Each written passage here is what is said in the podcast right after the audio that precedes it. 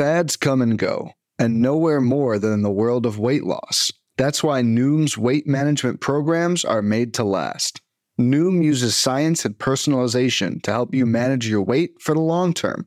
Their psychology based approach helps you build better habits and behaviors that are easier to maintain. The best part?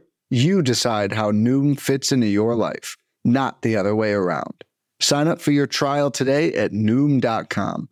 That's N-O-O-M dot com to sign up for your trial today.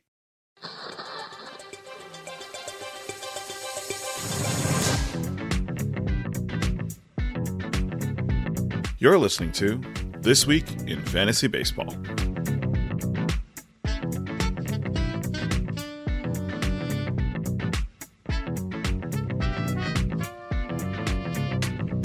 Hello, everyone, and welcome to This Week in Fantasy Baseball. I'm Lee Keller, joined by John Ke.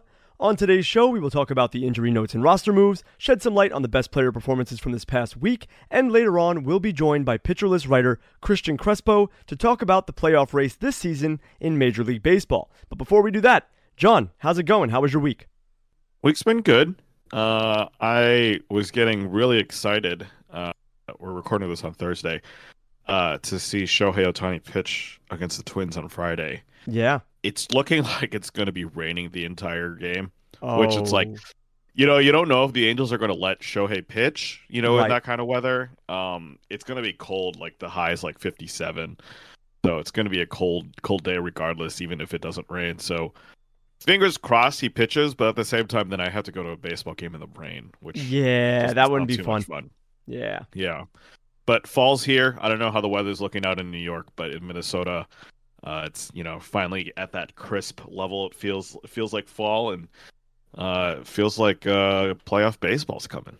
It's that feeling of that time of the year where you're like out of all your fantasy leagues or in the playoffs and everything's kind of dwindling down and then you're Yep. trying your hardest to just root for your team and watch baseball and enjoy baseball for what it is.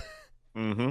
Yeah. So we're in that sort of era. I've been happy to watch the Mets. We had a little bit of a winning streak there. It was fun. I actually went to the game last Saturday, I want to say. It was a Gary Cohen bobblehead day to complete a three piece set.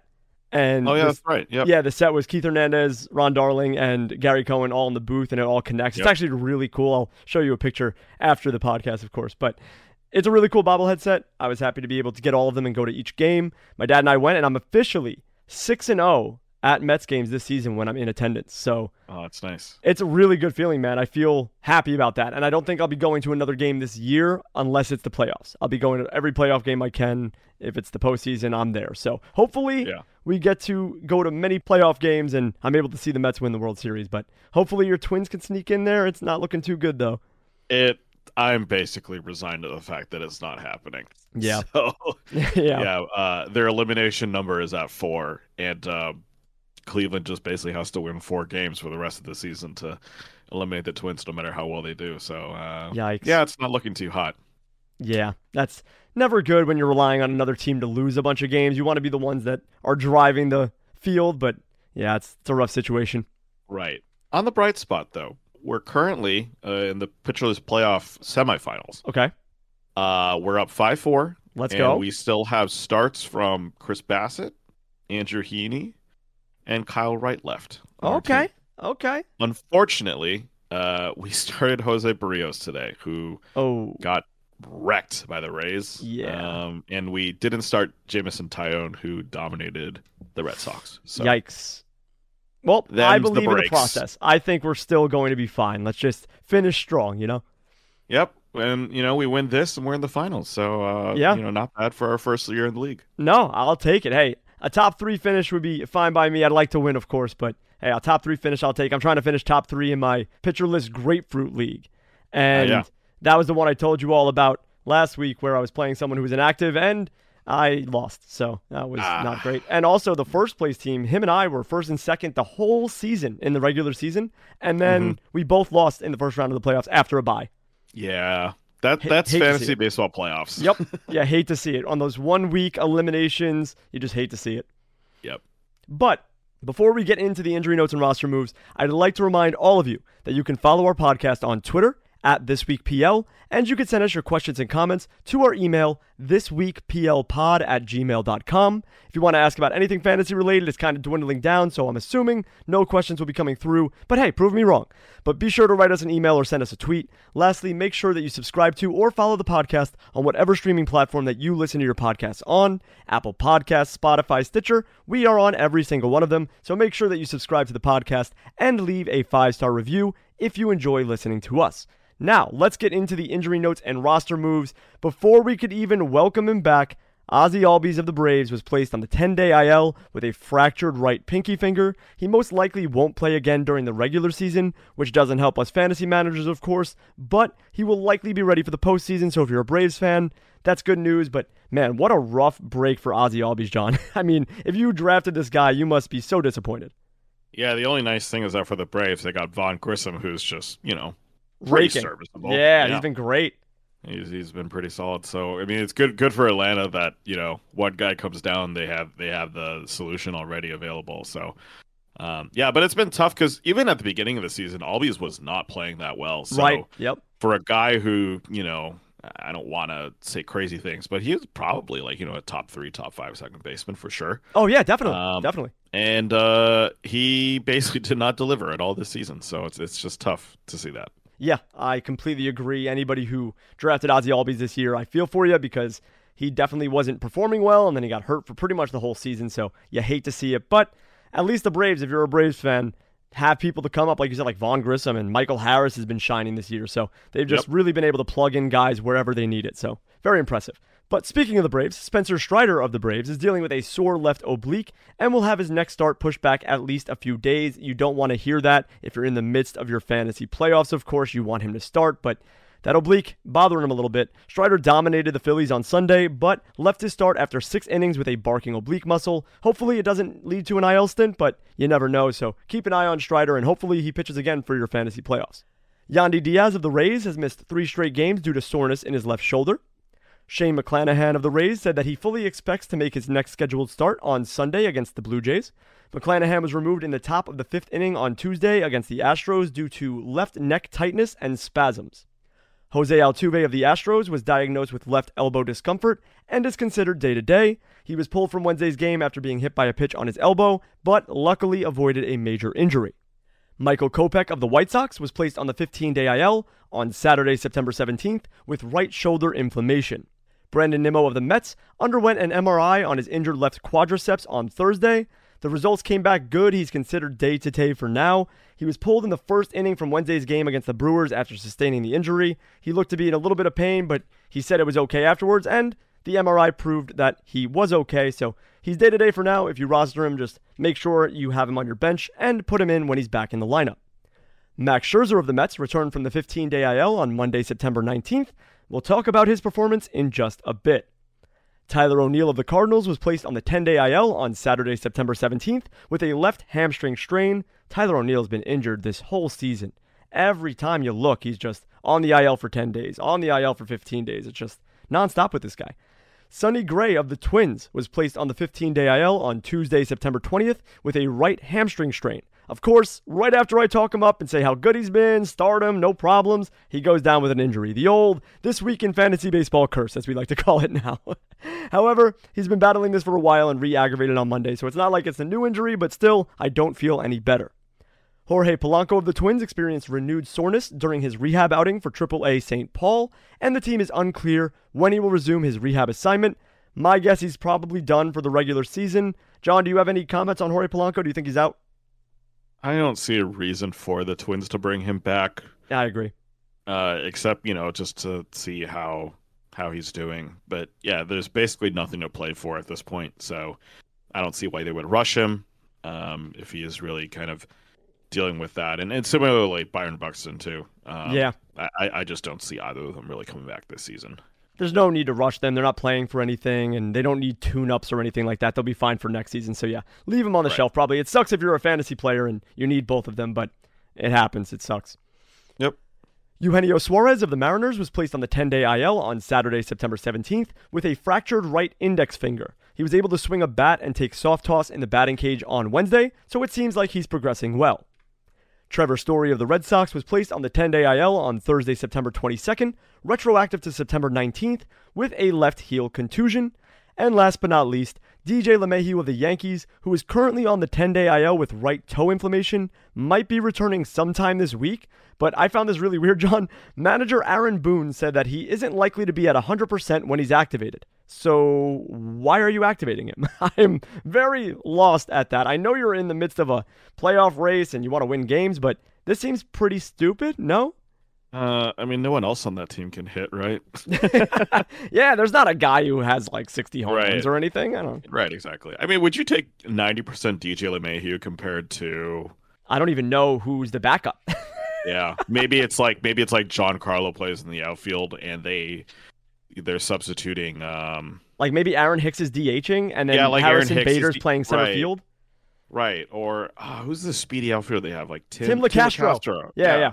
So I- you're, you going to take 90% DJ LeMah- LeMahieu or Tim Locastro? I was like, I'll take DJ at there. That's a very fair point. I didn't think about Yeah, it if- like if that. he's, if, yeah, if he's just swinging a bat, right? If they don't need him to to play defense, you know, I, I could see it.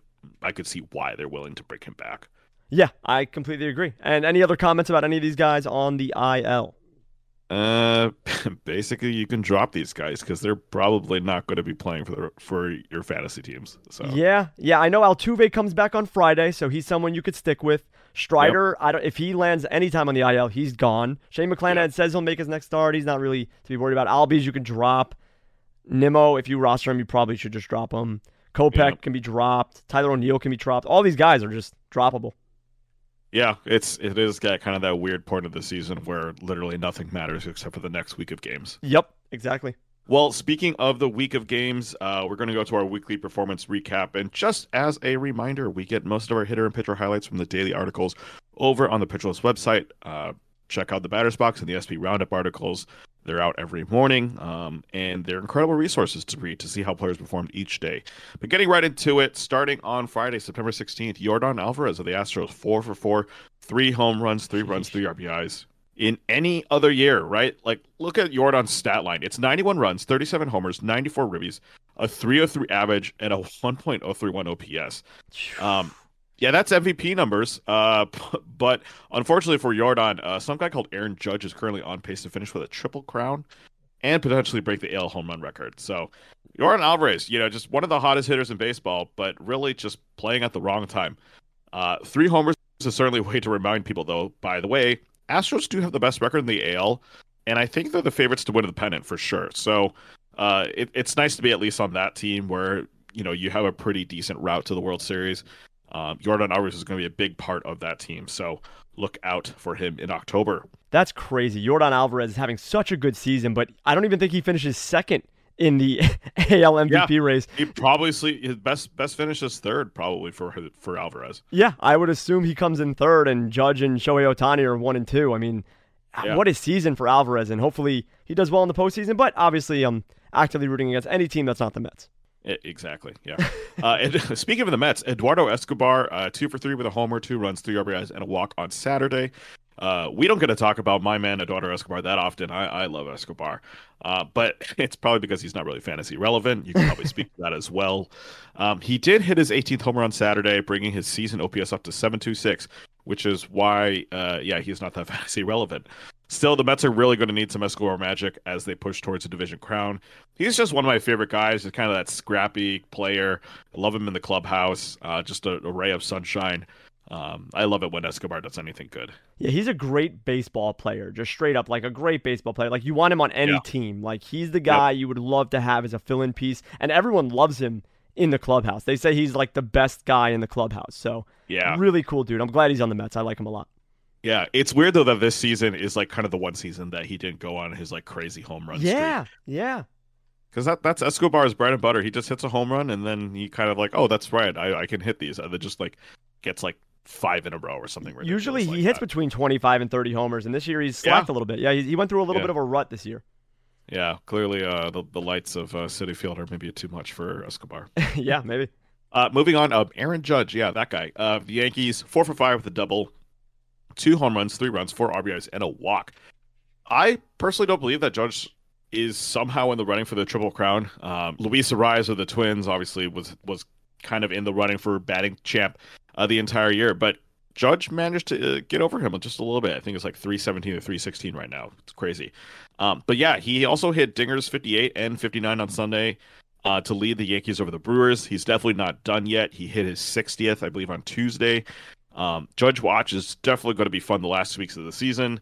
Uh, we were recording this on Thursday, and Judge hit a towering flyout to the warning track. Yeah, uh, I saw that in the ninth inning. Yeah, it was hilarious because it literally went 404 feet, but dead center is 408 in Yankee Stadium. So, um, yeah, and Aaron Judge just warning track power. it's honestly incredible what Aaron Judge is doing. I personally think it's a top five offensive season of all time. Yeah. Right? It, like it, there is some crazy, crazy, Yeah, there's some crazy stuff from back in the day, like Ted Williams' season, and you can pull any guy's season and be like, this is insane. But just to think about the level of competition nowadays, like every pitcher, even the fifth pitcher on every team, throws like 98 miles per hour and a wicked slider. So Right. It's really impressive to see what Aaron Judge is doing. And I have a fun little question for you right now because I was yeah. discussing this with a few friends and whatnot. But uh-huh. let's say you go to the Yankees game, right? You're in the outfield and you catch home run number 61 or 62. And you could say the yeah. same thing for Albert Pujols. You catch home run number 700, right? Yeah. Mm-hmm. Would you just give that ball up and just say, hey, yeah, I just want an autographed ball and a picture? I personally think, I'll give my opinion before you give yours. Yeah. I think that you gotta hold on to that ball and put it in auction. As much as I want to give the guys their accomplishments, and yeah. I truly believe in that. Like if someone hits their first home run, I'm gonna give it to them for free and just take a picture with them and get an autographed bat or whatever. That's all cool. But yeah, these yeah. are balls that can change your life. Like no joke, that 61st or 62nd homer from Judge, that yeah. ball will go for six digits in auction. And oh, same with Albert Pujols' 700th homer. That's a million dollars. Yeah it is kind of those weird questions because, like, I mean, you probably are more plugged in, but yeah, the sports memorabilia market is insane now. Um, it's and, crazy. It, it boomed over yeah. the pandemic, like really heavy. Like yeah. all mm-hmm. cards, mm-hmm. Pokemon, baseball, basketball, football, all of that stuff skyrocketed during the pandemic. It's come down a little bit now, but it's still mm-hmm. insane. It's through the roof. And yeah. if you catch one of those balls, man, like I said, one million dollars to us is life changing. Yeah. To Aaron Judge, it means absolutely nothing. It's a, a stain on the mere contract that he's going to sign yeah. next season. But for us, that's life changing, man. Like I would love to just meet Aaron Judge, take a picture and whatnot. I mean, I'm not catching this home run. Let's not get it twisted. But yeah, yeah if I did, I think I wouldn't blame someone if they put it out for auction because that's life changing yeah. money, man. Come on. I w- yeah, I wouldn't blame I wouldn't blame anyone for. What would you do? Ball. I think I give it back, but I think I think you just you know ask for a little bit extra than just you know like a, a bat or a. You need a at picture. least season tickets behind home plate, like if you're a Yankee fan, or you need, at least at the bare minimum. Yeah, you have to have true. some sort of under the table deal. There's that's history yeah. right there. That ball is yeah. worth a million dollars. No, you're not wrong. Right? Like you'd have to. I, I you get, have to request I get those season. I get those season tickets and immediately scalp them. Right? Yeah, yeah, hundred percent. Same here. Same, same here. Same thing. Especially if it was a Yankees season tickets. Oh goodness, yeah. I'm I have those, no desire to watch the Yankees. No shot. Both of us are in the same boat on that one. right. Exactly. So, but yeah, thanks for the tickets. I'm never going to use them. So. Yeah. That's the way you get your million dollars. Right. Exactly. Well, moving on to pitchers uh, for the weekend. Matt Manning of the Tigers went seven innings with zero runs, three hits, no walks, and five strikeouts against the White Sox. Remember when we got super excited about Matt Manning after six shutout innings against the Giants? I had to look it up. It was about basically a month ago. Yep. Um, yeah, he kind of fell flat on his face against Seattle the next game out, and then had a not so great outing against Kansas City. He did get a quality start against the Royals again, though, uh, and then pitched another gem against the White Sox. Um, I don't know if this is here to stay for Matt Manning. I, this is more kind of a maybe next season prognostication. Who knows if he's going to be kind of back at this level next next year? Who, who you know, it, maybe. Right. Um, he did just pitch a dud against the Orioles on Wednesday, though. So he's just you know that kind of average pitcher who will get you, you know, seven shutout innings one game and then give up five runs the next game. Yeah. Um, he gets the Royals and the Mariners next. I just don't think he's a guy that you should rely on in your championship teams, even if he's available out there and you need to start to, you know, maybe complete a week uh, in in your championship. I just don't think he's worth the risk. Um, and then Dakota Hudson of the Cardinals, eight innings, zero on runs, six hits, two walks, and five strikeouts against the Reds. congratulations if you streamed Hudson on Saturday because wow, what a start. The ground ball rate was actually a little lower than usual. Um, I mean, you know, we're talking about 10 percentage points here over, you know, about 15 balls in play. So it's, it's not really that notable, but you know, it worked out for Dakota Hudson. Um, he's probably out of the rotation now, though. Um, Cardinals do have kind of a little bit of a logjam there. Um, and obviously, with the season kind of coming to a close, uh, you know, they're shortening the rotation. Uh, but even if he does start, it's going to be against the Dodgers, so I'd probably just avoid that altogether. And then Joe Ryan to the Twins, 7.2 innings, zero and runs, three hits, two walks, and five strikeouts against the Guardians. He's probably been the lone bright spot for the Twins this September. Sonny Gray had a good start, but you know, like we mentioned, he's back on the IL. Um, he got no seven no hit innings against the Royals just last week, and then he did lose a step uh, on Sunday as well, giving up only three hits to the Red Hot Guardians. The slider still didn't do too much. Um, I personally just hope he gets that and the other secondaries working this offseason because that fastball, for some reason, just works. And I would love to see Joe Ryan really take that next step if possible. I think Matt Manning and Joe Ryan are both very interesting candidates to take steps forward next season. They're guys that you mm-hmm. want to draft late in your drafts and just hope that they add what they need to. Like Matt Manning just needs to improve his command a little bit. Joe Ryan needs to add that off speed pitch and make sure that's a good whiff pitch. And these mm-hmm. two guys could be really, really good. Yeah. I, I completely agree. I mean, like Joe Ryan has already shown that he is like the stuff to hang as like a top 50 pitcher. Yep. You easily, know, easily. um, and he's literally doing that with one pitch. So just it's kind of what we've talked about with Brady Singer over the past month. Just like just needs that that secondary that can get guys to whiff or you know just get get easy outs because sometimes they just labor. I mean, like the reason why he got pulled out of that seven no hit inning game was because he was already at ninety plus pitches by the sixth inning. So right. Um, so yeah, if they can just be more efficient, that would be great. Joe Ryan, Brady Singer, Logan Gilbert, who hint hint I'll be talking about in a moment. They all just once they add that pitch to their arsenal and improve those secondaries, they can be so good. So good. Mm. It probably speaks to the difficulty of pitching that uh, it's hard to add that second or even that third pitch. Oh, yeah. No, it's definitely hard to do. I mean, it's not easy at all. Otherwise, we would be doing that and not doing this podcast. So. now, moving on to Monday, September 19th, from the Batter's Box article Grand Slam Tana from Mark Stubinger, we talk about the title boy, Carlos Santana of the Mariners. He went two for five with two home runs, two runs, and five RBI. Great game from Santana, hitting a home run from both sides of the plate one being a grand slam, which is phenomenal. Since being acquired by the Mariners, Santana's K percentage has risen and his walk percentage has plummeted. The K percentage went from 13.2% to 19%, and the walk percentage went from 17% to 12.1%. Those are not good trends, but it's not too bad when you realize that Santana is just completely selling out for power. He only hit four home runs and was slugging 341 in 212 plate appearances with the Royals. In 236 plate appearances with the Mariners, he's at 15 home runs with a 436 slugging percentage. So big improvements there.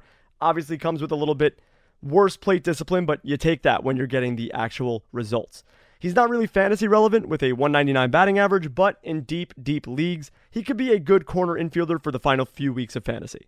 Amed Rosario of the Guardians went 2 for 4 with a homer, 3 runs, 3 RBI, a walk, and 2 stolen bases filled up the stat sheet in this game. Rosario is up to 11 home runs and 16 stolen bases for the year now, and he sports a career best strikeout rate of 16.8% and WRC plus of 104. He's been scorching hot over the last month, and it's nice to see that someone that bats ahead of Jose Ramirez is playing well. Between him and Gimenez, who were both acquired from the Mets, the Guardians have a solid defense up the middle and two guys that could be legitimate 15 15 or even 20 20 guys for many seasons to come. And also, I wanted to give a quick mention to Jon Berti of the Marlins, who went 3 for 5 with a homer and two steals. It's nice to see him contributing again. And Joey Meneses of the Nationals, who went 4 for 4 with a steal. Meneses has been incredible in the second half, and he reminds me a lot of Frank Schwindel from last season, who emerged in the final month of the year and was dominant, and then did nothing this year. So I expect not too much from Joey Meneses. Yeah, he's kind of the you know journeyman guy. Yep. Just bumped around from team to team. So good to see him kind of you know get his little cup of coffee in the majors and actually do well. And then speaking of Gimenez, he, he is at that 15-15 mark right now, which is kind yeah, of incredible. I think he has 16 homers and 18 steals. I think that's yep, right. Yep, that's what he's at right now. And uh, I did not. I mean, we all knew the speed was there, but he only had five homers last year and about the same number of plate appearances. So the fact that he's tripled that this year, uh, just yeah, shows that there's clearly something there. And if he could continue that for the next few years, that, that's a really solid second baseman. Yeah, he's really young too. So he's just developing his power now. He's growing into his body and doing those Mhm. kind of moves where he's going to hit more homers. And I don't think he's going to hit 20 regularly, but I could see him being a 15 30 guy, 15 25 guy. Like, that's really possible. He can just only get better. Yeah, and the Guardians are definitely going to let him run. So Yeah. Yeah. Why wouldn't they? But moving on to pitchers from the SP Roundup article, Hulk Logan from Nick Pollack. Speaking of the people who need to add some pitches to their arsenal, Logan Gilbert of the Mariners. He went six innings, one earned run, four hits, one walk, and 11 strikeouts against the Angels. We've talked about Gilbert a lot on this podcast, whether it was choosing between him or Brady Singer in interviews, or talking about how he needs to develop some good secondary pitches. Well, in this start, he threw a slower slider which resulted in a 2.1 mile per hour velocity drop, and it returned 7 out of 30 whiffs. So, pretty positive change there, throwing it slower. As we keep saying, if Gilbert just develops a good put away pitch and positive secondaries to pair with that fastball, he can be an ace of the future. However, for the rest of the season, his schedule is really easy, and he should hopefully return some great numbers like in this start. And then Max Scherzer of the Mets, six innings pitched, no earned runs, no hits, no walks, nine strikeouts against the Brewers. Scherzer returned from the IL after having left oblique irritation and absolutely dominated the Brewers. He left his start with a perfect game in line. It's a shame that this was his first start back from injury because he only had 68 pitches and could have easily blanked the Brewers for the remainder of the game. He looked nasty. It's just great to see him back and healthy. Scherzer's one of the best in our generation, kind of like Clayton Kershaw, who shout out to him, carved up the Diamondbacks with six innings pitched, one earned run, six hits, and 10 strikeouts. Great performance from him as well. But yeah, it's great to see that these guys who are just dominant pitchers come back and just, even in their late ages, like Justin Verlander and Scherzer and Kershaw, still dominate batters to this day. Yeah, it's it's incredible that Scherzer is doing this. Um, and he's not getting any younger, but I don't see the the game like losing. Me neither, Like, man. It's scary. He's he's- super good. He's so good. He's gonna be good next year too. There's just like he's gonna continue dominating until he just decides he doesn't want to pitch anymore. I think. Yeah. Um, so props to him. Going to Tuesday, September twentieth. Uh, if you like Pena Coladas, which is one of the best title names from Jim Chatterton, uh, or getting caught in the rain. Uh, Giancarlo Stanton brought the rain. Uh, uh, one for four with a home run, one run, four RBIs, and one walk on Tuesday. I hate the Yankees, but even I have to admit how amazing this moment was on Tuesday. The Yankees were down. Stanton hit a game-winning walk-off grand slam for his 27th of the season. Uh, as we mentioned, Judge actually hit his 60th homer that game. Um, but yeah, it's kind of it's kind of hard to uh, not ignore a grand slam walk off. Um, it was actually the second fastest this year for for the Statcast nerds. Um, Stanton, funny enough, also has the fastest homer on the season, so the power is clearly there. It just hasn't really been turning into actual homers. Um, it's been a really bad second half for Stanton. He's only got an OPS of 462, Oof. which is incredible, uh, considering that uh, quite a few players are slugging more than 462. Um, the Yankees are definitely going to need Stanton to turn up if they want any shot at going deep in the playoffs. This legitimately is the Aaron Judge show, and he doesn't have a supporting cast right now. So um, hopefully this unlocks a little bit for Stanton. Um, and then t- speaking of playoffs, Teoscar Hernandez of the Blue Jays, who are also in that wild card race, four for five with two doubles, three runs, and an RBI. Uh, the Blue Jays and the Phillies decide to forego defense in an 18-11 game. You know, a little bit of football score right there. And Hernandez decided to contribute by getting on base four times and touching home three of those four times. The outfielder has been really cold this September, though. He's been slashing 196, 237, 321 with a 57 WRC plus. Yikes.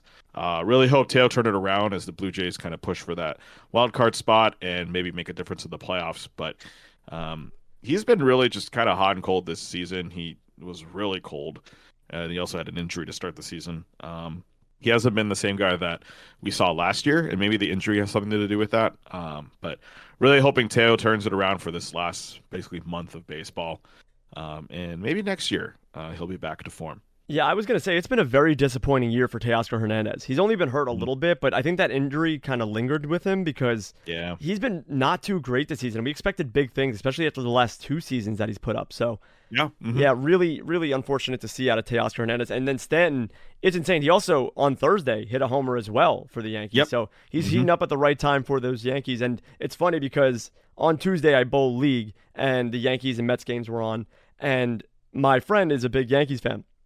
So the game was on, and he was saying how Judge struck out with the bases loaded and he's not clutch. And then he leads off that inning, and I called it that he hit a 60th homer. And Yeah. I was like, watch, Joe, he's going to hit this right now. He's going to get a homer. It's going to be good. He's super clutch. And bam, he hits a home run. And I Yeah. give him a bunch of crap for it. And I go, man, you know, I told you he's so clutch. He goes, that's not clutch. There's no runners on base. He's so, you know, oh. he was doing all this stuff. And I was like, dude, he's super clutch. He started off the inning with a homer. That's clutch. And then it set it up and the bases were loaded and Stan steps. I go, dude, you got to give Judge his props for being clutch. He started this whole rally and Stan's about to hit a walk-off grand slam. and bam, walk-off grand slam. I called both Judge and Stan's homers on the Oh, exact yeah. pitch. On the exact pitch.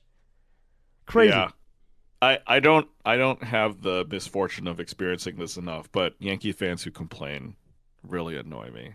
But yeah, that- Yankee fans are really bad, dude. Like, I don't even hate the Yankees. Like, I'm happy when a New York team wins. Like, obviously, I want the Mets to beat the Yankees. Let's not get it twisted. Let's not try to Yeah. take my words out. But if the Yankees are in it and the Mets are out of it, I want the Yankees to win. I want New York to be happy, you know. But it's the problem is when the Yankees do win, all the Yankee fans go, "Oh, Yankees are way better than the Mets," ah, ah, ah," you know, and then it starts all this stuff. That's the problem, you know. I like the team winning. I don't mind New York winning, but the fans are just unbearable. Yeah, I mean the irony is that being part of Pitcher List has exposed me to a lot more Yankees fans that I've you know Yeah. recognized that they're all, they're all pretty decent people. It's just that they root for the wrong team. That's Yeah. all. Yep, I, I couldn't agree more, John. I couldn't agree Yeah. more. Well, enough of the Yankee bashing. We're going to talk about pitching. Uh, Yeah. With the Bravo Charlie article from Yankee fan Nick Pollack. Uh, Tyler Anderson to the Dodgers, six innings, zero and runs, two hits, two walks, and six strikeouts against the Diamondbacks. The legend of Tyler Anderson continued on Tuesday with six shutout innings. He was really effective in getting outs off balls in play. Even got six strikeouts to boot. His K numbers have not been good this year.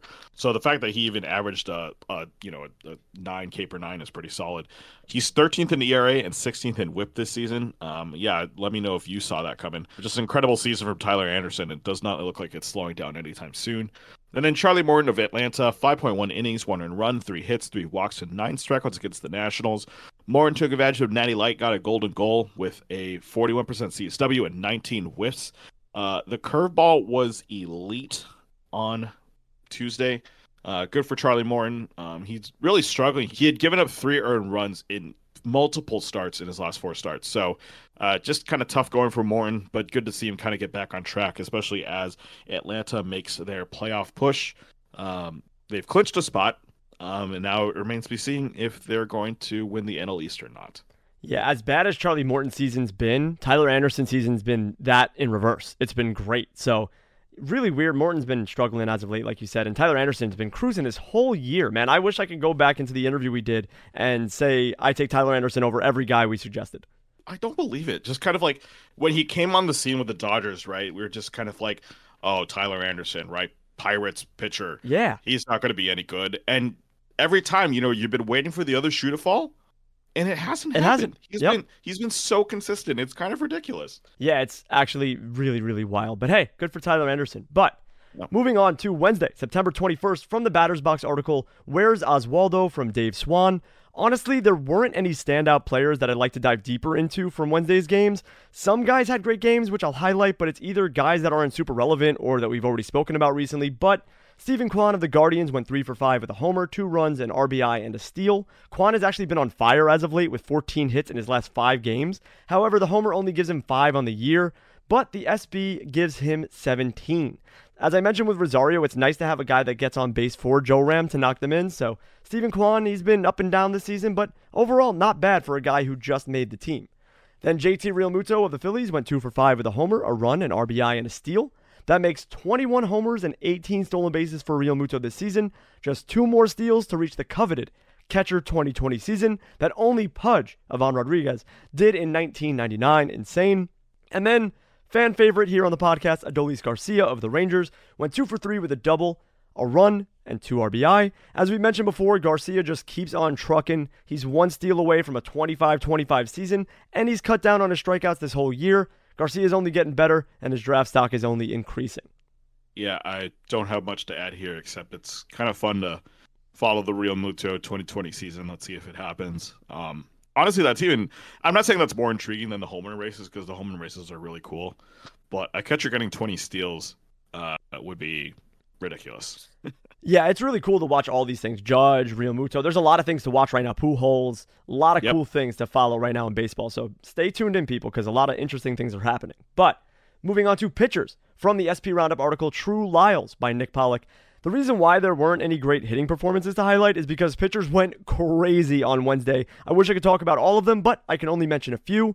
I really didn't want to talk about this guy, but he made me do it with this ridiculous performance. Jordan Lyles of the Orioles, he went nine innings pitched, one earned run, three hits, no walks, and six strikeouts against the Tigers. There's not really much to talk up about Lyles. His slider had a 44% CSW, and the Tigers are horrible. It was a match made in heaven. His next matchups are the Red Sox and Yankees, so there's really nothing to see here from a fantasy perspective. But if you streamed him against the Tigers, then congratulations to you. Blake Snell of the Padres went seven innings pitched, no earned runs, two hits, two walks, and 13 strikeouts against the Cardinals. Through six innings, Snell carried a no hitter against the Redbirds. He had a jaw dropping 29 whiffs, which in Nick's words is a Gallows Pole for the day. When Snell is in his bag, he is untouchable, and today he was in that bag. It's unfortunate that since his Cy Young year, there's been a lot of ups and downs for Snell, but he reminded us all of what he's capable of with this one. I think I'll have a lot of shares of Snell next season when his value is kind of dwindling in the abyss, where it's in that mid range zone. I'm going to take a lot of flyers on Snell. I think he's great.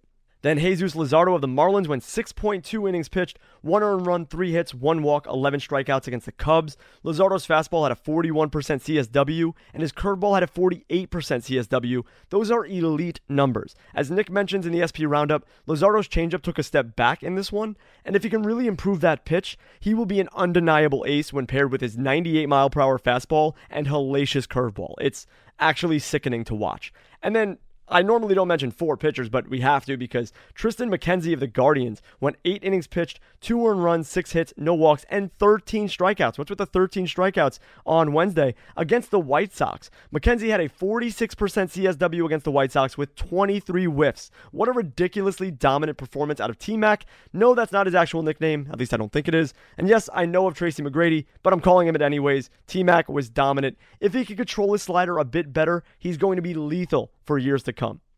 Yep, just another Cleveland pitcher ready to Yep. terrorize my twins. Yep, something in the water over there in Cleveland that these pitchers are just dominant, man. It's incredible. But going back to Blake Snell, actually, kind of something I was thinking about was, you know, if everything's firing on all cylinders for the Padres, like they've got a one, two, three punch of Yu, Darvish, Joe Musgrove, who admittedly is not doing super hot right now, Right. and then Blake Snell, right? Like that's a really solid one, two, three, uh, pitching uh lineup that you can send out in the playoffs. Yeah. Um, I was talking I- to a friend today, and I said I don't want the Padres to make the postseason because they have a really good bullpen. Their Yep. three rotation guys, insane, and then you Mhm. have a pretty good lineup. It's not the greatest, and Soto's struggling, but really good, capable lineup. I mean, they could be real scary. They're a scary playoff team. Yeah. And it's kind of funny too. I mean, he's really fallen off this year, but Sean Manaea is also on that team, and Right? Yeah. he just needs to have. I, I mean, uh, we don't we don't really know what's up with Sean Manaea, right? Like, He's just been terrible this year, but somehow if he unlocks something in the last couple weeks of the regular season, he's suddenly you've got like. Yeah, I I won't say ace level, but like a really solid fourth pitcher that you can that you can send out there in relief. So Oh, absolutely. Manaea's Um, been such a big disappointment to me this year, but he can definitely perform in the playoffs. And even as a long reliever, I mean, he's a dominant lefty. So, yeah, they've got a lot of options there.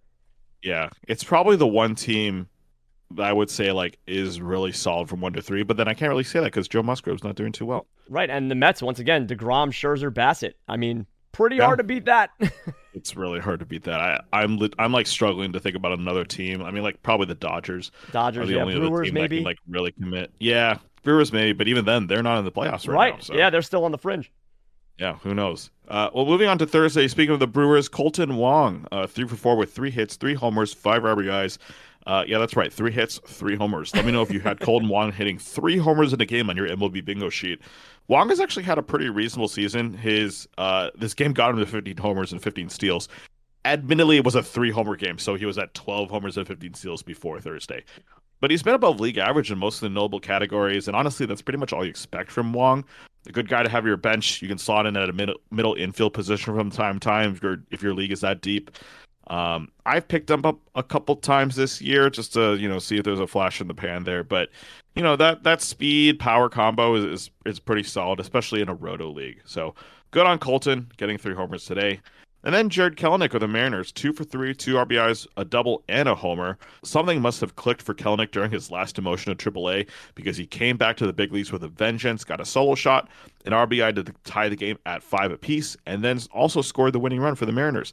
I'd probably still hold off on picking up Kelenic for your final championship push, but just to keep an eye out and see if it continues this over the next few games, you can always use a hot bat, especially in deeper leagues where you're just trying to find that fifth outfielder.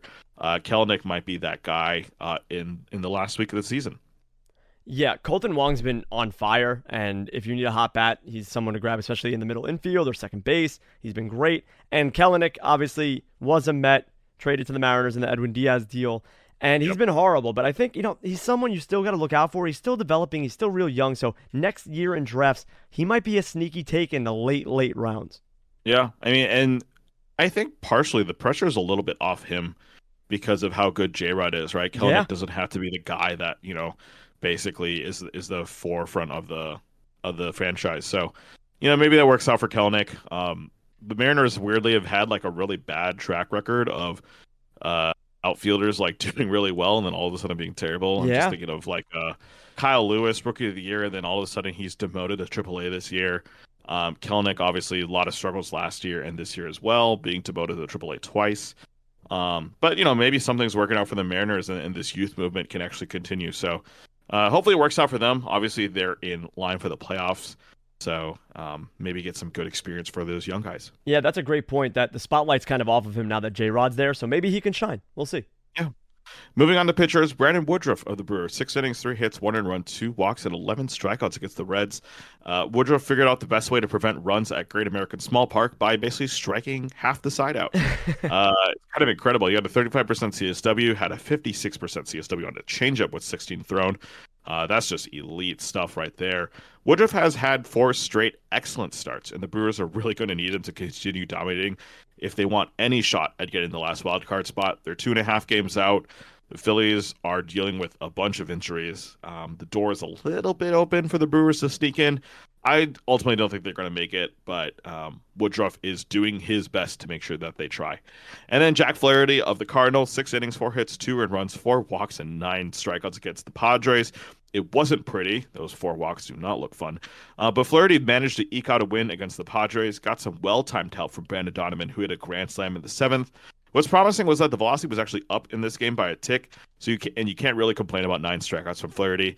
He looks like he's back. I think that increased velocity tells me that he's healthy, um, and it's just in time for the Cardinals, who are ready for the playoffs. Yeah, and speaking of the playoffs, we will now take a quick break, and when we come back, we'll be joined by Pitcher List writer Cristian Crespo to talk about the current playoff race in Major League Baseball. Stay tuned.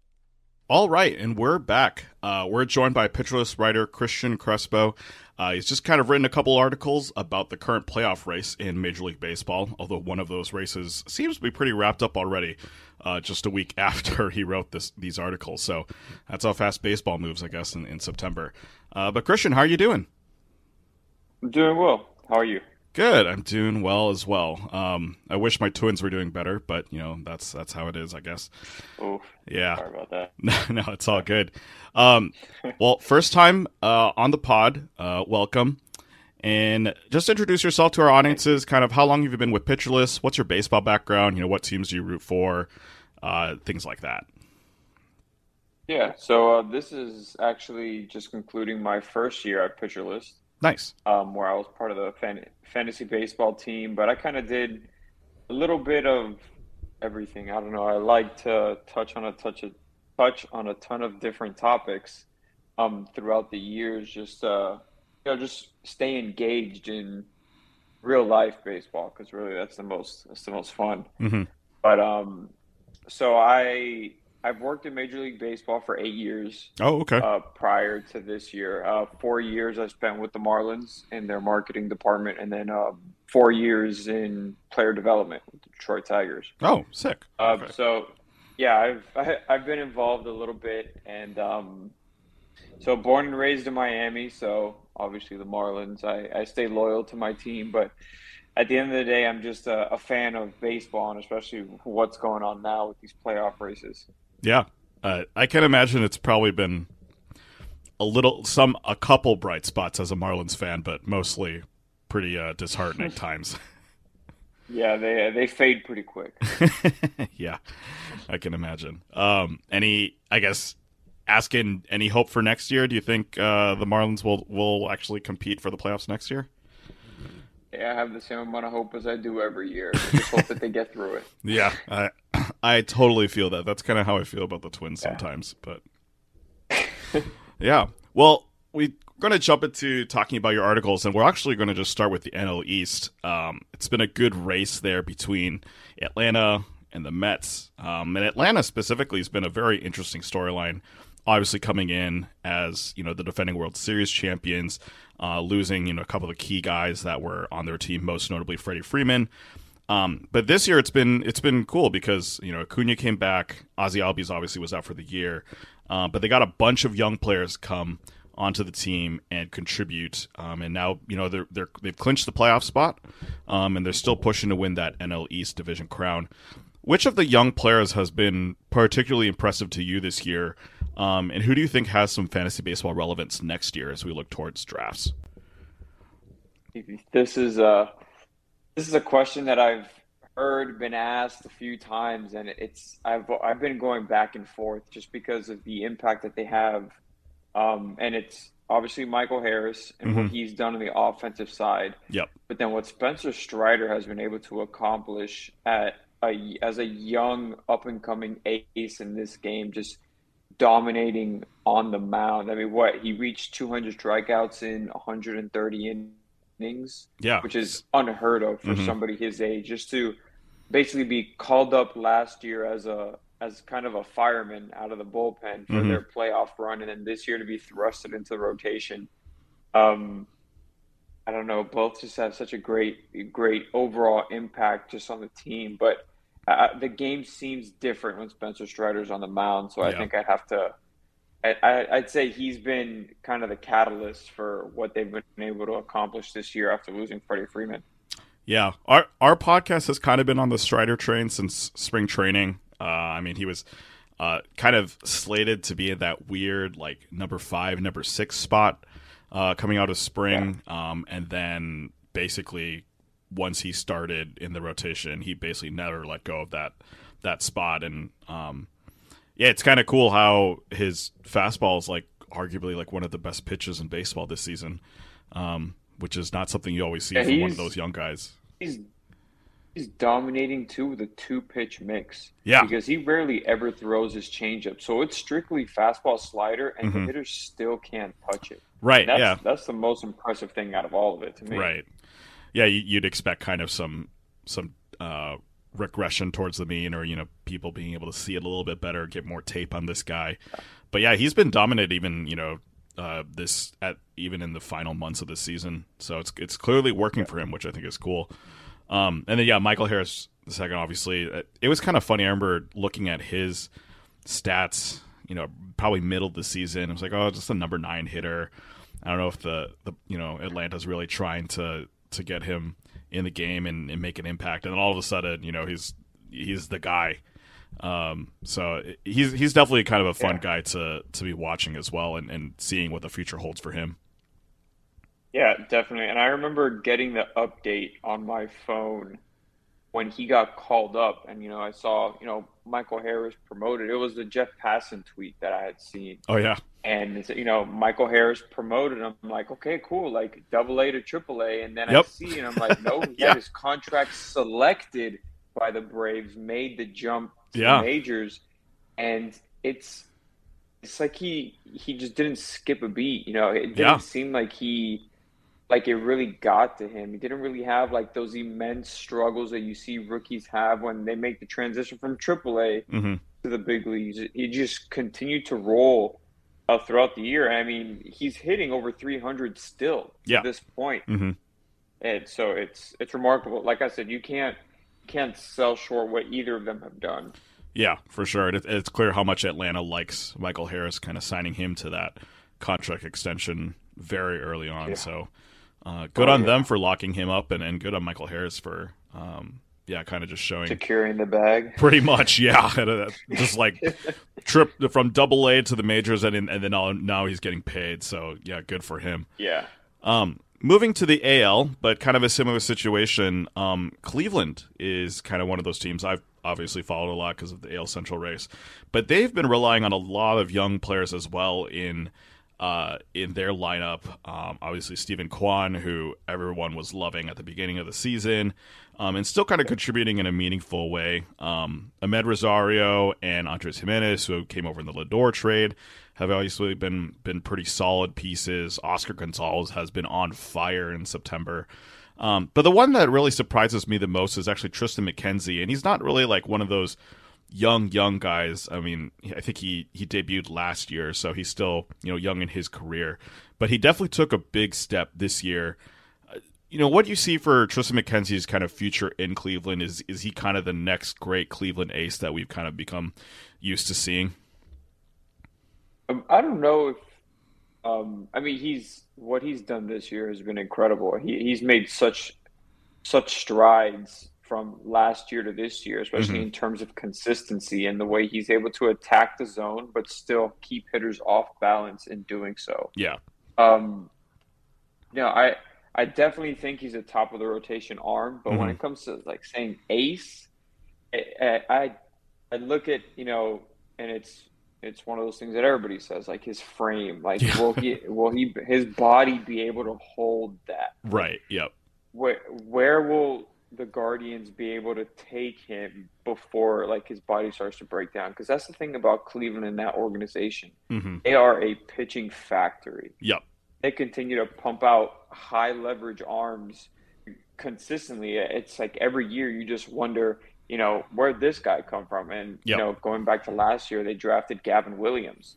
Gavin Williams has been great in their farm system this year, too. And it's just those guys that just continue to come up. So I think it's just he's another one of those guys that they just got their hands on. And Tristan McKenzie was actually, um, I remember back in 2017, I worked the All Star game Okay. Yeah. uh, down in Miami when it was there, Mhm. and Tristan McKenzie was part of Futures game. right. So I got to see him, and you know, I saw him, and I, I just thought he was like maybe a brother of a player that was there. Like he was Yeah. just so skinny, so small, but he's been on people's radar ever since back then. So Yeah. he's young, but he's been around the game for a while, and it's it's good to see him finally, you know, break out into what everybody thought he was going to do at the big league level. Mm-hmm. Yeah, it's it's kind of funny looking at. I mean, yeah, the big thing when you see Tris McKenzie is his is his frame. He's you know 6'5", 165 pounds. That's that that's at least what's listed. But you know, basically, 165 pounds. That's like full uniform. Yeah, like, exactly. after like soaking soaking wet. wet. Yeah, after a rainstorm. yeah, exactly. yeah, Uh, yeah, he. It's kind of funny. Like, I mean, I follow a lot of basketball, and you you know you have these like 90 year olds who are just sticks. You know, coming coming into the pros, and people are like, oh, they'll grow into their fa- frame. But just McKenzie's twenty five. Like, he's he's not at that point where it's kind of like, oh, he's going to continue growing. You know, he's uh, that's kind of kind of what you see is what Oh, you get with him. McKenzie. you're gonna start calling him sticks out there. I know it's it's kind of incredible that he's has been able to be this consistent this year and last year, really. Um, kind of nearing th- almost thirty starts this season. So, um, yeah, kind of kind of pivoting off McKenzie though. I, I kind of want to talk about some other guys on on the Cleveland roster as well. Um, mentioned uh, Oscar Gonzalez, uh, Amed Rosario's been good. It's Steven Kwan. Any of those guys you think like are are here to stay or like are going to be contributors in Cleveland like next season, or is it kind of just guys who just had a really good year this year? I think Andres Gimenez is the real deal. Yeah. I really, I really like him. I liked Gimenez back when he was first coming up with the Mets. Mm-hmm. There was always somebody I followed just because he always he just seemed like that ball player. He was never Mhm. going to do anything flashy. Yep. But he was always going to get the job done somehow. And I mean, he's he's really doing it this year. I mean, he's his OPS plus is 142. He made the All Star game this year. His F WAR is actually higher than what Francisco Lindor's is this year. So Hmm. if you think about it in that way, it's just like maybe Cleveland won this trade and they're not paying 340 million for their shortstop. Yeah, for sure. Obviously, it's one year. It's one year, and he didn't have a great year last year. But it's good to see the improvements that he's made and the way he's been able to cons- like keep it consistent throughout the year. Mm-hmm. That, Yeah. that was the biggest thing for him because he always had these flashes. Uh, you knew the speed was going to play. You know, Mhm. he had pretty good bat to ball skills, and it's showing like in his strikeout numbers. I don't even think he's eclipsed 100 strikeouts this year yet, coming into today. So it's it's been it's been fun to watch him grow. But no, you also mentioned. I mean, everybody was also talking about Steven Kwan, like you said. hmm But uh, Oscar Gonzalez and what he is doing right now. Yeah. I mean, it's he he is lighting. I mean, it was finally the protection that Jose Ramirez has needed. Mm-hmm. Yep. Yeah, that power, that power threat, a consistent power bat behind him. Because you know, Josh Naylor had his spurt throughout the year Yep. too. hmm You know, his fi- his fiery persona headbutting Tito Francona Yeah. uh, after after a walk off. You know, that's that's great and all, but no, Oscar Gonzalez has been the real deal. And for a young guy to come up and be able to essentially carry the middle of that lineup hmm uh, the way he has and give them that cushion now in the AL Central, it's been fun. Yeah, I- was looking at Gimenez's stats, and I was actually kind of impressed with like the power there. He's got 16 homers on the season.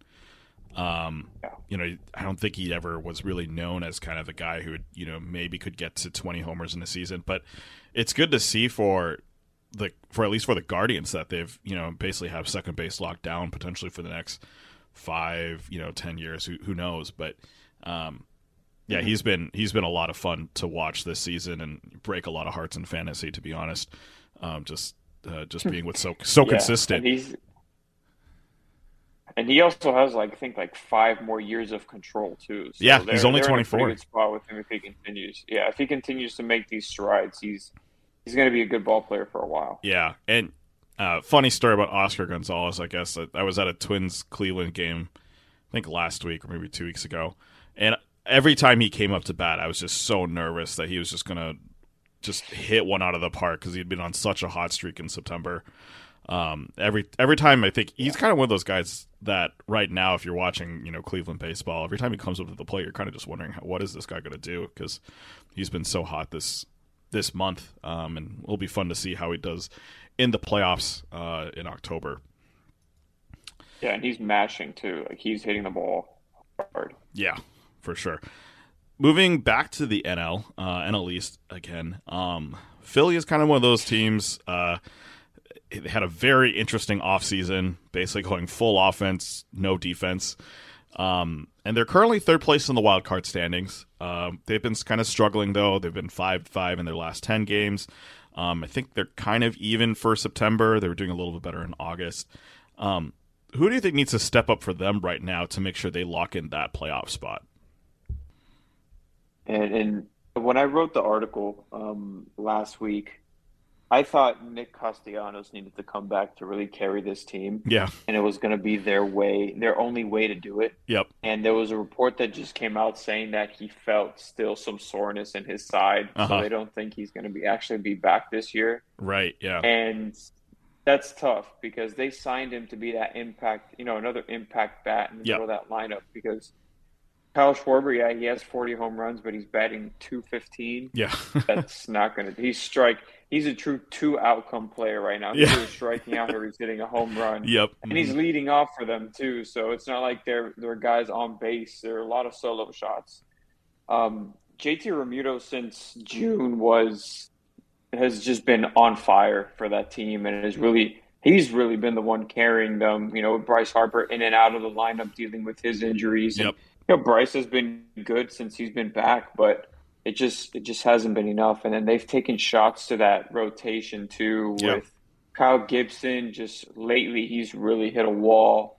Uh, Zack Wheeler went down. They had guys like Bailey Falter step up here and there, but that's Mhm. not, you know, that's those aren't the type of arms that are going to get you into the playoffs. And their Right. bullpen is, their bullpen is a Phillies bullpen. Like there's just no consistency in there. Yeah. So it's been, it's been rough. Yeah. I think they're on their like third closer or something, third or fourth closer at this point of the season. Yeah, it, So- it always it's just like a rotating door back there.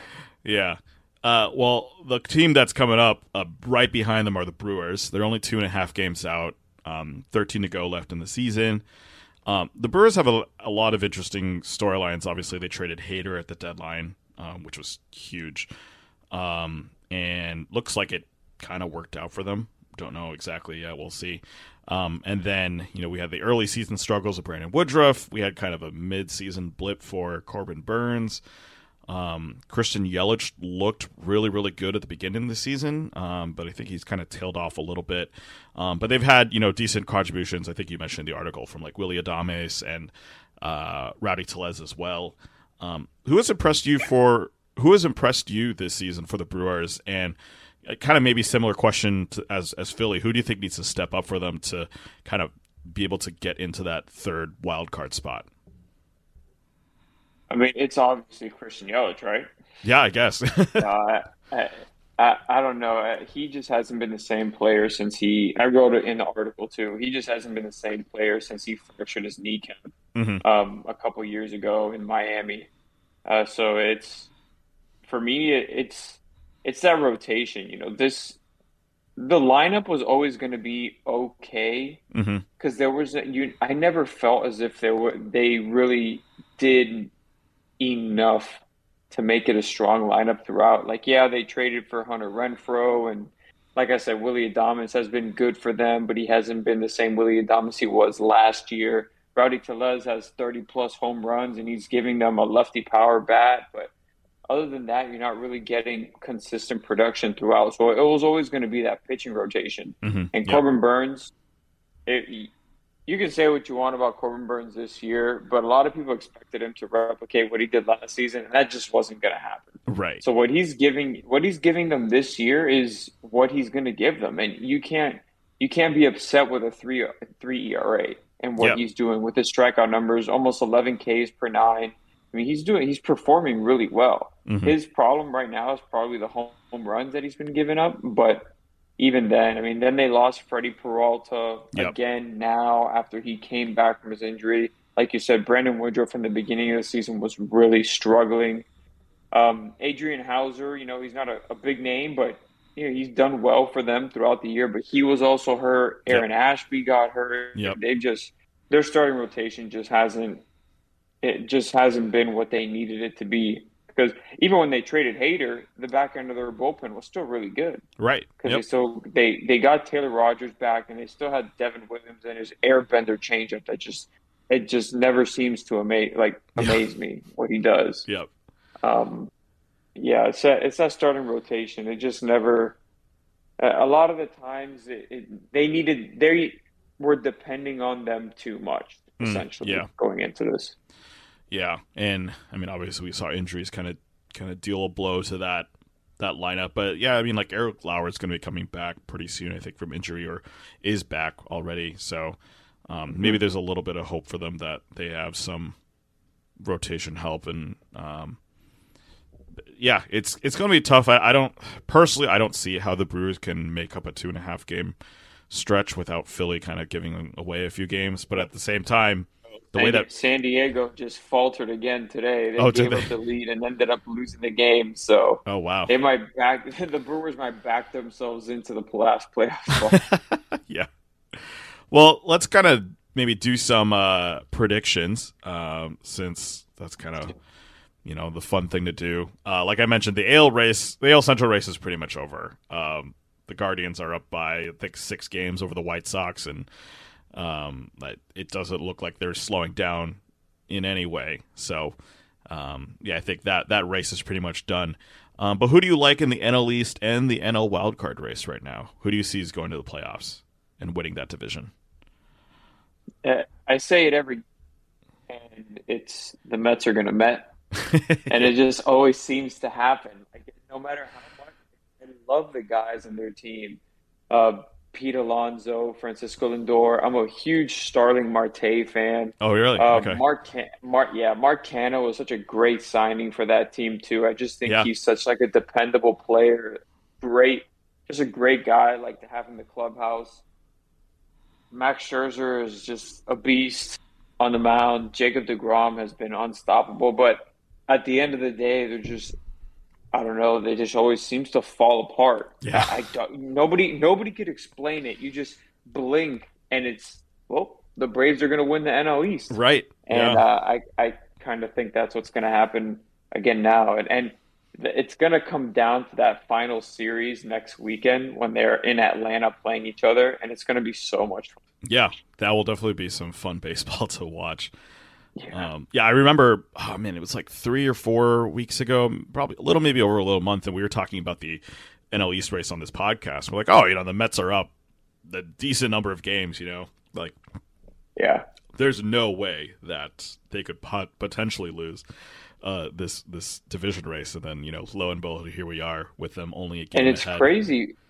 It's crazy because they never really went on like a huge losing stretch. Yeah, The Braves just didn't stop winning, right. Yeah, and super they hot. and they just haven't stopped. They yeah, picked up. It's like last year. Last year, Acuna went down, and ever since then, it lit a fire under them. Mhm. Not yeah, exactly sure what it was that happened this year because obviously Acuna's been in and out, and he Mhm. hasn't been the same player. You know, he's as of late, he's you know hitting those nice opposite field home runs, but they're just getting the consistent contribution, and it's it's just those young guys that are Yeah. firing them up, hmm and it's a lot of fun to watch because it just goes to show like the youth movement in baseball this year is real. yeah, definitely, It's a perfect example. Yep. And then who do you see kind of taking that last spot in in the wild card standings? I, I think it'll finish the way it is now. Okay. Yeah. Uh, just because I don't think Milwaukee doesn't really have the the lineup to support like these final couple games. Philadelphia, they'll get Zack Wheeler back, and Mhm.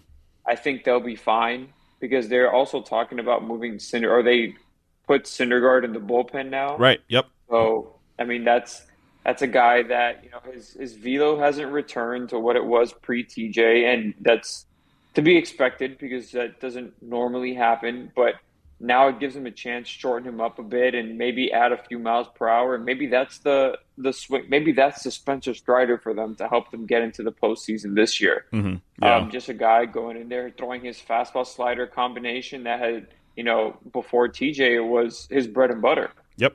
Uh, so maybe gives them a chance. And their lineup is, even though they're scuffling, like their lineup, they they'll figure it out. They've got pros in that lineup. And then the Padres, the Padres are like the Mets. It's just like they Yeah. have all the talent, Yep. but they just find a way to just sponge it all up. Yep. And it's, you know, it, Juan Soto just needs to be Juan Soto. I know, right? I've been saying that this think uh, entire he's putting- season, though. Yeah, yeah, that's true. But I, I just think like everything that happened with him in Washington to begin the year, like going back into you know the lo- the lockout essentially, and then Mhm. coming right out of the lockout, it was all like, oh, are they going to keep him? Are they going to extend him? Like, right. Yep. here's an offer, he doesn't want it, and I just think that when that happened, it was kind of a lost season for him because he never really looked like he was in that Juan Soto form. hmm Yep.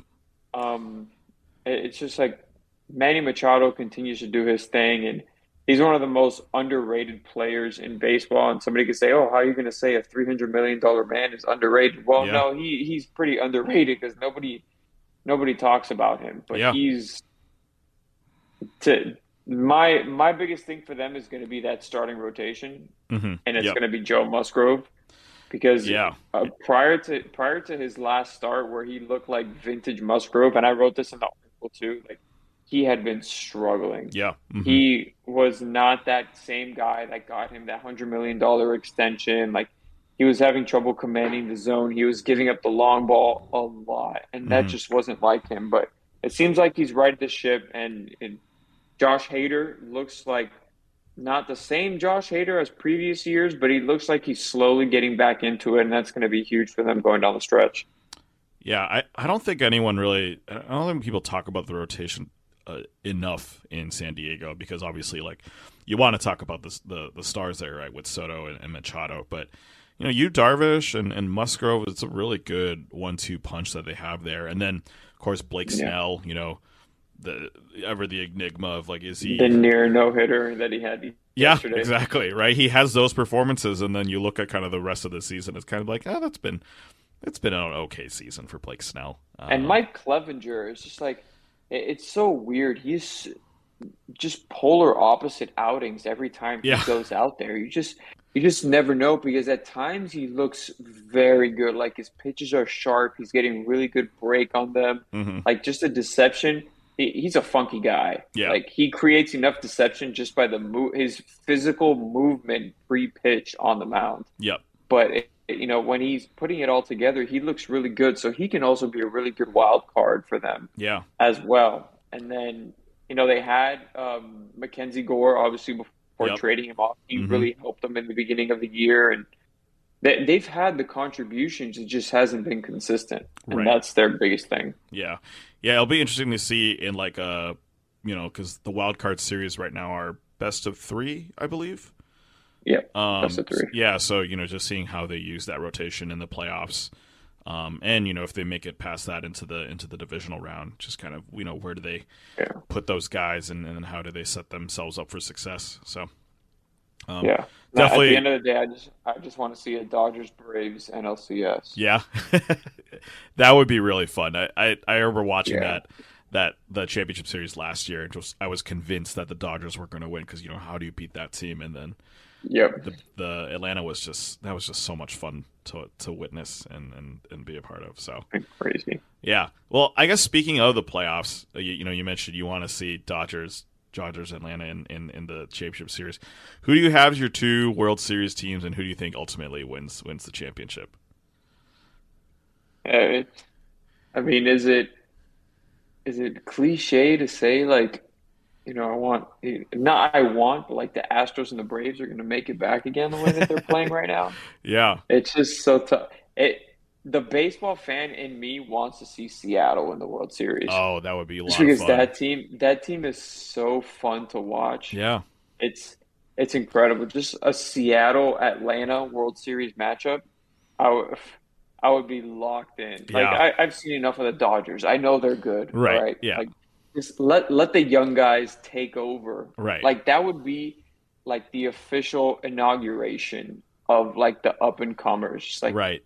J Rod on you know on on the Mariners with the rest of that young pitching staff and you know the contributions of you know Jarred Kelenic. He got brought up yesterday, first game back. He went he, he hit that go ahead home run for them, so he's Yeah. officially back. Now everybody's going to jump back on that bandwagon. yeah, exactly. that's um that's that's such a fun that's such a fun team. Like they're just oh no matter what's going on, they just always look like they're having fun. And it's the same thing with the Braves yeah, just a bunch of just a bunch of kids just going out there and having fun playing the game. right. Yeah, you, you kind of think about uh, like when Washington won won the World Series, and that was kind of Juan Soto's you know party coming out party of just being able to be like, hey, I'm here and I'm I'm going to dominate for the next 20 years of baseball. Um, Yeah, it'd be really fun to see you know J Rod and Michael Harris and Spencer Strider and uh, yeah, those guys just really uh, introduced themselves on a on a national stage for sure.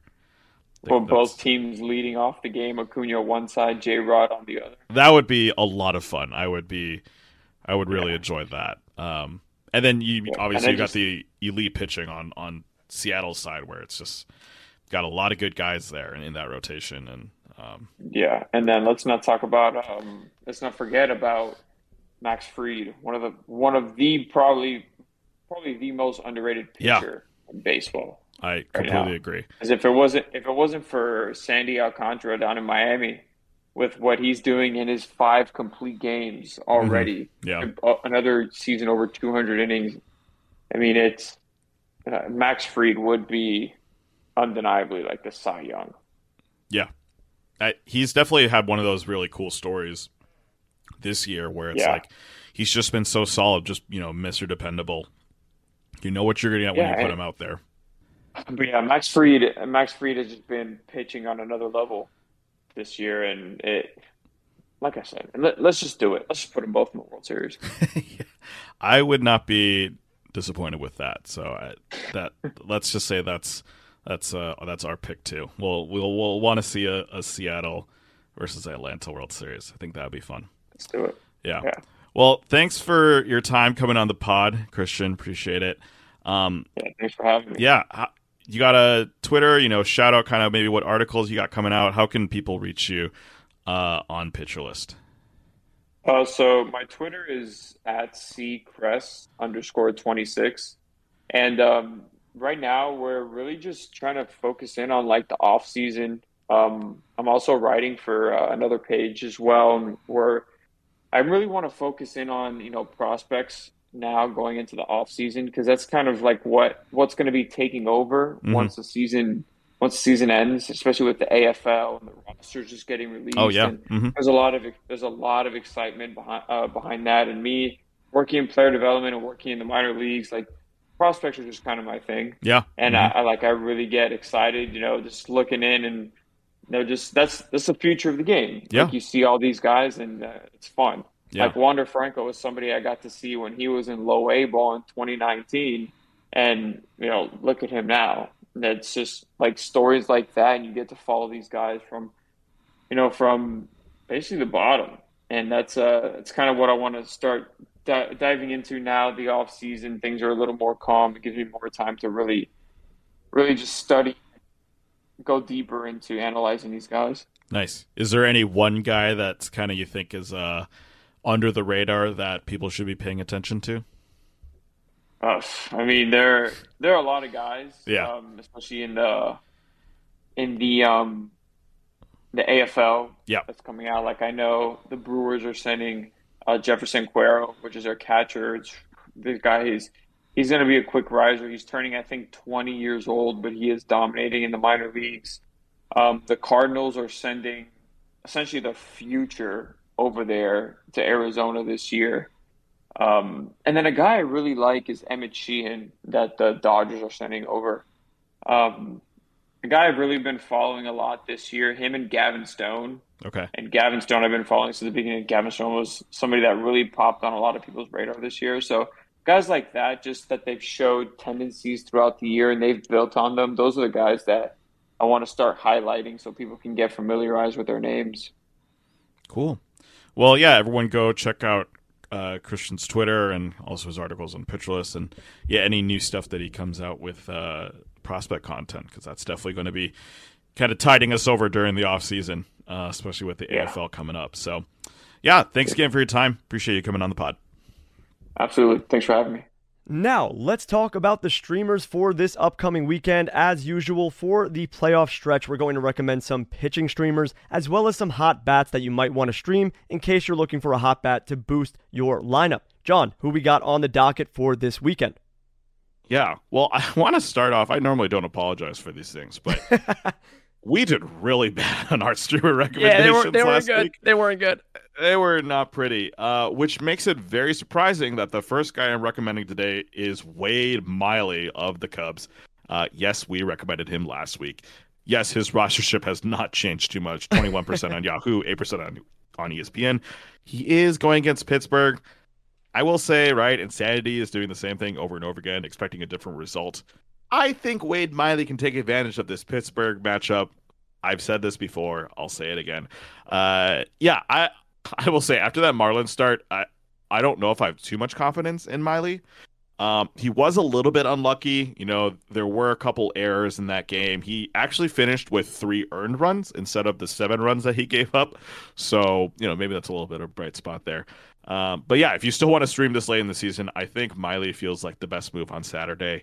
Um, there's a lot of aces going on Saturday, so really there's just not a lot of not a lot of pitchers to pick from. So Wade Miley of the Cubs. On Sunday, we got Anibal Sanchez of the Nationals. He's 9% roster in Yahoo, 4% roster on ESPN. He goes against the Marlins. And look, the Nationals are more than willing to let their pitchers go deep at this point. They have nothing to play for. Sanchez has a 2.08 ERA in September over, I believe, three starts. He got a quality start against the Marlins the last time out, so there's no reason that he can't do it again, right? Uh, it feels weird picking a Nats pitcher, but I think I think when you're against the Marlins, it feels like a good matchup there. And then Roansy Contreras of the Pirates, 22% roster on Yahoo, 9% roster on ESPN. He goes up against the Reds. He actually struck out 10 in his last outing. He couldn't finish five innings against the Yankees, won 4.2, so he did get rocked a little bit. But now he gets the Reds at home, away from Cincinnati. And if he can strike out 10 Yankees, imagine what he can do to a Reds team. So Roansy Contreras, definitely one of those guys that I think is a good pickup. There is a very small slate on Monday, so um, if you know that you want to stream on Monday, I would suggest maybe getting this pickup a little bit earlier uh, if you're competing with someone to stream, uh, because yeah, that slate is very tiny, and Contreras is probably the only pitcher worth picking up. Moving on to hitters, Rodolfo Castro, the Pirates. He's still only 23% rostered on Yahoo, 6% rostered on ESPN. Yes, we talked about Rodolfo last week. He's still below that pickup threshold. And guess what he did? He hit two homers with four RBIs. That's really solid from a dude that you just picked off waivers. I seriously, you need to pick up this guy. He's been so hot. He gets to face the Cubs and the Reds, and those pitching paths do not inspire any confidence, despite the fact that I suggested you pick up Wade Miley. So yes, there's a little bit of confusion here, but I do think Rodolfo Castro is worth the pickup, even just to sit on your bench and just make sure that your opponent doesn't get him. He's going to be serviceable for the rest of this week. And then Tony Kemp of the A's, he's 16% roster in Yahoo, 11% roster on ESPN. I really want to emphasize here that Tony Kemp is not a particularly good baseball player uh, in terms of hitting. But looking at his rolling charts, his ex WOBA uh, the, over the f- last 50 plate appearances, uh, that rolling graph is actually trending above league average. Uh, it's also trending above league average in the last 100 plate appearances. So he's definitely doing something well. Um, that's maybe the thing that you need to get the leg up on your opponents, especially in an OBP league. He does not strike out. Um, he does get walks. Um, he gets on base. So if you, if you need help specifically in the OBP department, Tony Kemp is an interesting look.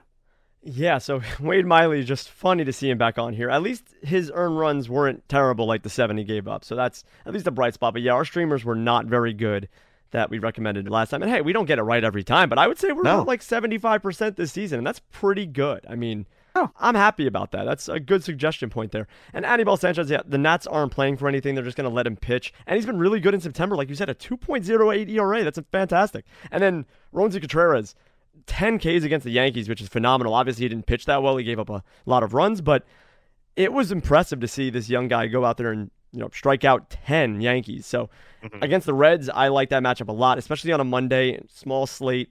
Like John said, go out and grab him before your opponent does because that's one you want to grab early. And then Rodolfo Castro, I picked him up in the Grapefruit League for a pitcher list. He was one of the reasons why I almost beat the guy who was inactive because he was so good. Rodolfo Castro is someone that you can really rely on right now. He's must own at this point. Multiple position eligibilities, hot hitter. You should be rostering this guy and hopefully having him lead you to a championship. And then Tony Kemp is a great shout. OBP leagues, very good. Like you said, his ex Woba in 50 plate appearances trending above league average. That's really fantastic. So even though the A's are bad, Tony Kemp can still be a bright spot and hopefully help your fantasy teams out. But that will do it for this week's episode of This Week in Fantasy Baseball. Before you go, please drop us a follow on Twitter at ThisWeekPL and send us your comments and questions to thisweekplpod at gmail.com. You can also find John on Twitter at the John that's T H E J O H N K E, and myself on Twitter it's at Regicidal. That's R E G I C I D A L. Also, please subscribe to this podcast on whatever streaming platform that you listen to your podcasts on. We are on all of them Apple Podcasts, Spotify, Stitcher, wherever else. Make sure you drop us a follow or subscription. And please leave us a five star review if you did enjoy the show. It helps other people know that this podcast is good Lastly, sign up for Pitcher List Plus. By doing so, you can join us in the Pitcher List Discord and get advice from all of the fantasy experts and writers over there. It's a great resource, so make sure to sign up for Pitcher List Plus. But that's all for this week. We will be back next week, recapping another week in fantasy baseball. For John, I am Lee. We'll see you all in the next one. Later, everyone.